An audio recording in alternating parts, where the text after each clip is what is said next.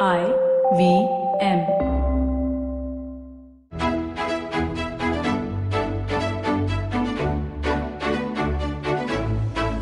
BQ Big Decisions, the Bloomberg Quint podcast that helps you make the right financial choices. Hello, and thanks for tuning in. I'm Alex Matthew, and this is BQ Big Decisions. You know, people familiar with equity markets will possibly have on occasion looked at the fabled FANG stocks in the US and wondered where they would have been today if they had managed to invest in at least one of them early on. If you haven't heard of FANG, you're probably wondering what vampires have to do with equity. Well, I'm not talking about vampires, I'm talking about the prized jewels in the crown of US equities. They're Facebook, Amazon, Apple, Netflix, and Alphabet, which was Google when the moniker was coined. That's what we're talking about on today's podcast. Can you, as a resident of India, make investments in the US or, in fact, in any other country? If you can, how do you go about doing it? And is there a case to put some of your money in investments abroad? Joining me to talk about this is Amol Joshi, the founder of Plan Rupee Investments. Thank you so much for joining me, Amol. Alex, as always, a pleasure. Now, let, I mean, I, I know I mentioned the FANG stocks, Mm-hmm. but there are several more assets uh, over the last couple of months. There's Tesla that's got everybody uh, buzzing. Yes, yes, yes. Uh, first of all, is there a possibility of an average Indian, take me for example, Mm-hmm. can I invest in stocks abroad? How do I go about doing it? Right, certainly. So uh, let me address it in two ways. Any layperson or any investor can certainly invest into US based stocks. Some of the largest brokerage houses or broking houses in India do have a tie up with US agencies or US companies in which you have to open an account. Hmm. Typically, the ticket sizes are slightly higher. Okay. And then you will you are responsible for your own stock selection. Uh, assuming that you have expertise to select US stocks, and as with any equity investment, I would not suggest that you go just by the past returns or you, Sure. jo- uh, you go just by the news.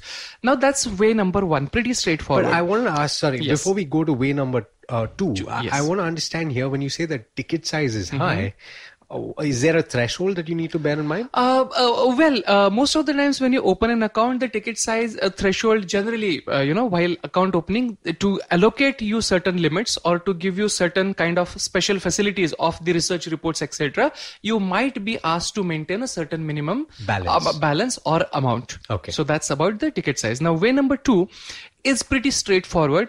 And uh, on this uh, podcast, uh, Alex, we have many times spoken about the various uh, mutual fund types. Sure. One of the times where that comes in handy over here is typically called as international funds. You are pretty much familiar with ICICI Prudential Mutual Fund, Sure. Franklin Templeton, Yeah.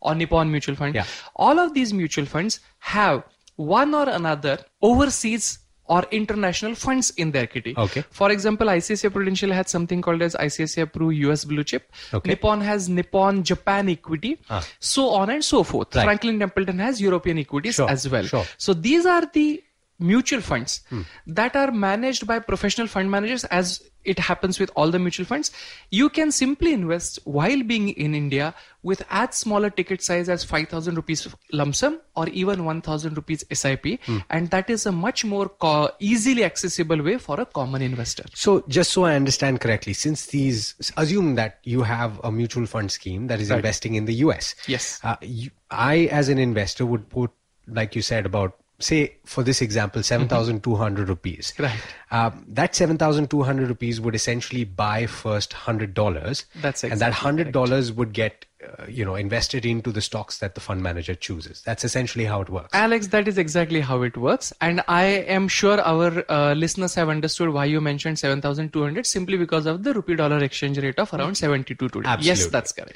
Okay, so when we're talking about this, you're, and you're saying that this is the better way to go about it because one, uh, you don't have to Ticket keep a size, track uh, yes. again, and you don't have to keep a track of the fundamentals of the company that you're investing in, for example. Sure. Um, and you have, uh, you know, the ticket size, which is very key. But let's also talk about where all uh, you can invest. Is this a very large avenue uh, to invest? Is it uh, developed, well developed? Oh, okay. So I would say yes, it is pretty well developed in terms of I mentioned few funds. There is a US uh, blue chip fund, there is Japan equity fund, there is European equity fund. Uh, at one point in time, there was global gold mining related fund as well. So you have various. Uh, so what is asset allocation? Uh, asset allocation is investing into various assets typically avoid the situation of having all your eggs in one basket. Right. So assets do not just mean equity and debt and gold and commodities and so on. Assets or asset allocation would also mean that you would ideally diversify from your local market to an international market which has a very very less degree of correlation with your market. So if something goes wrong with your local market as it may happen like something that went wrong with us market during 2008 uh, lehman brothers uh, global financial crisis. Sure. during that time there would have been a market globally that not necessarily crashed or not necessarily crashed to that extent. So that's the whole idea of uh, diversification. Now to answer your question is it well diversified? Yes. You can invest into a specific gold mining companies all over the world as well as you can invest into various geographies like i mentioned.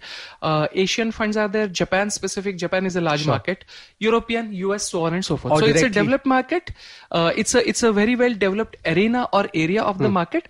And all all respect respective uh, you know respected fund houses have the funds in which you can invest via both lump sum as well as SIPs. Just a quick question on this point. Are there ETFs that you can invest in? Uh, like, for example, is there a fund of funds that uh, possibly invests in ETFs in the US? Okay, so let me say, barring one or two examples that I mentioned over here, like uh, ICICI Pru US Blue Chip, eh, which directly invests into stocks, most other examples that I quoted, they are actually feeder funds. So let's understand now this terminology. yeah. Feeder fund, as simply the name suggests, the fund where which collects money in India, where hmm. you and I can invest via in our capacities, that fund simply goes into an international market, hmm. for example, US market, Yeah. and it invests into a fund that is already in existence hmm. with a proven credentials and track record. It simply buys to the extent of what AUM this local fund has, it buys the US fund 100% to their of their AUM assets under management. Understood. So this is one way of investing into. So I'm trying to say that you have ETFs, you have funds that invest into overseas ETFs. Yeah. You have funds that invest into overseas funds. Right, actively managed funds. ETF pretty much are passively uh, managed, conforming to an index. Yeah. And there are funds that are uh, incorporated in India, but those invest in straight away stocks, as well. So you have all the sorts of uh, fund Options options, options that are available. available. I also want to understand now. We've primarily been speaking about equity. When I introduced the topic, I also spoke about the FANG stocks, and we've been speaking about equity markets. But there are also debt options available. Uh, but ideally, I would say that there are very, very few debt options available because I'll tell you the reason. As you know, worldwide, the interest rates Yes. are, you know, close to zero, if not negative Yeah. in large part. Yeah. And if you have to invest in debt today, government of security, India 10 year GSEC is available to you at around 630, 640 levels. Yeah. So when local, uh, uh, you know, government security you get for a 10%, uh, si- I'm sorry, six, six and a half percent yield, there is very less uh, incentive for you to go abroad and diversify So in a debt debt uh, segment. So here the theoretical and the practical aspects diverge, right? Correct. Okay, but I want to talk now, Amol, about the use cases. Right. Now, we've talked about investing as little as 5,000 rupees. Yes. And you mentioned when you spoke about the Mm-hmm. 2008 financial crisis that equity markets did crash at that point of time. Sure. Um, and while you said that there might have been certain other pockets or certain other markets that didn't crash as much as the US markets, Mm-hmm.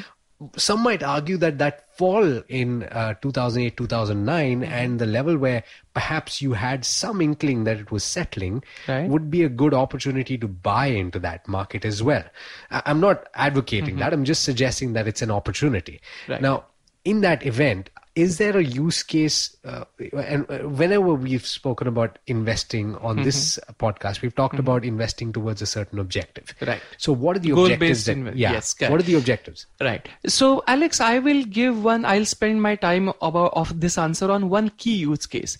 Now, uh, today's India is aspirational India, Alex. We all know that. Uh, many, many parents or even students have an aspiration to study in Ivy League colleges, to yes. go abroad for studies, to study in the best best education possible. Any parent uh, who wants to plan for their child's education, especially let's take an example of I want to send my kid, my child, uh, for higher education in United States. Now there are two types of things or two types of risks I will be taking when I invest for creating a child education corpus. First and foremost is the instrument risk or the asset class risk. Right. Suppose I have 12 years to plan uh, the corpus, then given that the horizon is so long, there is a good chance that I will be choosing equity asset class to invest. So Yeah. first and foremost, I am running an equity risk. Yes. Now, second aspect is no matter if I invest in Indian equities or Indian equity mutual funds, Indian stocks for creating a corpus, the second risk that I'm running is the currency risk. Ah. Right? So let me uh, uh, take your example of 70 or 72. Yes. If I have fees that in US, uh, in rupee terms, uh, it's 70 lakh rupees. So Yes. in US dollar terms, it will be 100,000 or 1 lakh dollars fees. Yeah. Now, if I accumulate a corpus of 70 lakh rupees, but by that time, if our currency has, currency has depreciated by, let's say, even 10%, Yeah. then instead of 70 lakh rupees, 77. 77 lakh rupees is what I will have to Shell out. shell out to get same hundred thousand dollars Hmm. as fees. Now this is a specific, very specific use case. Yes. Now if you now let's again uh, let's go to the action point. Yeah. Um, suppose you have today invested same example hmm. seventy thousand or seventy lakh rupees. Today you would get hundred thousand worth dollars worth of units in the US denominated portfolio. Yeah. 10 years later, and let's imagine for the simplicity of this podcast, let's imagine that this is your one time investment only. Hmm. Equity risk, we all understand. Yes. So we let's assume for a moment that equity it's flat. Equity doesn't give any returns Yes. for next 10 years. So you put 100 rupees, it's 100 rupees then. Or Yes. $100, $100 $100 then. is same hundred dollars. Yeah. But let's imagine for a moment the rupee has depreciated from 70 level to let's say 80 level. Yeah. Just again as an example. For the sake of example, yeah. For the sake of example. So when you sell your hundred thousand dollars worth of units in the US market, Hmm. in US your domestic India mutual fund is going to get only hundred thousand dollars over there, Which is But what you when- invested. Visit, which is what you invested. But when the money comes back to you, simply by the virtue of currency conversion 10 year hence, Hmm. ins that 1 lakh is not going to take a shape of 70 lakh. It Yeah. is going to take a shape of 80 lakh simply because the conversion rate has gone to now 80. So, keeping the real rate of instrument aside, Yeah. you hedge the currency risk. And that, Alex, in my mind, is the very, very specific use case with a very, very defined, identifiable benefit. So you need to have, uh, and I will repeat this just so that everyone is clear on this. What Amol is essentially talking about is that assume your uh, investment in the US, for example, makes absolutely no money over a 10 year period, but at the same time, the, the rupee against the US dollar has depreciated, that has weakened by 10%. What happens when you finally book out the investments, that is, when you sell the investment, what you get back is the same amount that you invested, but when you convert it into rupees, you get 10% more because the value of the rupee against the dollar has gone down. That is, the dollar has strengthened against the rupee. That's correct. Now, I, I do want to understand at, at this point, uh, when you're talking about this, uh, Amol, there is also uh, a particular strategy that you should employ, right? When you're talking about a portfolio and you're talking about asset allocation, which is nine tenths of the rule, as you keep stressing on Right. this on Yes, this yes. Uh, podcast. How should one approach it if someone just simply has to take advantage of that thesis that the Right. rupee is going to depreciate over a period of time? Right. Okay, Alex. So very important point. So within asset allocation, I have always advocated, and mo- many many advisors or planners do that. There are we get questions on some limited uh, pockets. Those pockets are. Amol, how do you think in infrastructure is going to play out? Yeah. Because of we, uh, you know, government has announced so and so infrastructure, many, many infrastructure themes. Or Right. in, uh, if you are in Mumbai, you know that at least 8, 10, 12 metros are currently under construction. Yeah. So infrastructure or banking and finance or technology or overseas or geographical div- first of all the US or Japan or uh, European uh, equities it's a it will come under your geographical diversification we very briefly touched upon it in our initial Yes. talk the rule is all the sectors or themes or geographical diversification put together can be about 10 to 15 of percent of your overall portfolio. Portfolio, okay. So, uh, mind you, listeners, this is not the core of your portfolio. Yeah. If you have a portfolio of, say, a lakh rupees or a 10 lakh rupees, in a 10 lakh rupee portfolio, this can be about a lakh, lakh and half, which is 10 to 15%. The core of the your por- core of your portfolio or bread and butter of your portfolio would still be about 80, 85% odd, would be equities and debt assets in your local market Yes. simply because of the familiarity simply because of and and it's uh, um, uh, you know you want to be in india uh, uh, because a long st- long term growth uh, uh, growth story of india you would still want to participate so that's my answer to the diversification both on the points of view of geographical as well as asset class wise A very quick question on the thesis that the Indian rupee will depreciate. Mm-hmm. Um, is that something that you can say? Of course, you can't say it with certainty, but Yes. in the way that we we have been moving and we're likely to move in terms of India's GDP growth vis-a-vis global growth, Right. is it fair to assume that the Indian currency will depreciate over a period of time? So? GDP growth rate, of course, is one of the factors, but there are two other factors that are of importance over here, Alex. And those two factors are at what level of current account deficit is Yes. your uh, economy being Yeah, managed. Based yeah. on that, the rupee will Uh, largely the trend of rupee will that is simply determined. the difference between the exports and the the imports. That's correct. Current account deficit. Yeah. Right. And there is another important factor. That important factor is at what level of inflation you are. Yeah. So if I give an example of inflation, and you mentioned initially that rupee has steadily depreciated, hmm. not essentially month on month or year on year. Yeah. but over a five year, 10 year period, you can see that rupee has depreciated at the rate of 4% or thereabouts. Sure. The idea over here is if you have an inflation of 5 to 6%, and if US inflation is 0 to 2% or 1 to 2%, Yeah. the net difference between these two inflations in these two economies is about 4%. Understood. And that's the reason why rupee largely has depreciated. Our inflation has come down a lot over last few years. Uh, Yeah. Last quarter, it has spiked up to seven, seven and a half levels. Yeah. But most of the market participants inflation. do feel that it was on account of food inflation, Yeah. monsoons running late into late November, and and something to do with the onion prices and other other vegetable prices. But suffice to say that this seven and a half doesn't look uh, uh, sticky. It's unlikely to hold ground. Still, the difference of three three and a half percent is likely to remain. So three to four percent or around three percent is a good estimate to have in terms of at what rate Indian currency is likely to depreciate against the dollar. Amol, I, I love this conversation because we've meandered very nicely from investing into uh, assets abroad to a lesson on on on the economy and uh, economic factors to watch out for. One last question, though, Sure. and this is something that uh, most Indian investors will, will be very concerned and wary about: is what is the tax incidence uh, that they have to bear in mind if they're investing in these assets? Okay, so there is one very easy um, way to remember this. All international funds, if they invest in equity ETFs, they will get equity taxation. Hmm. Rest everybody else will get a debt taxation. Okay. So what I mean by that, I gave you an example of a India domiciled US fund that directly invests into US stocks Yes. Even if it invests 100% in US tax, the taxation that you will have to consider for hmm. your gains or losses will be the debt taxation. Okay. So let me repeat it.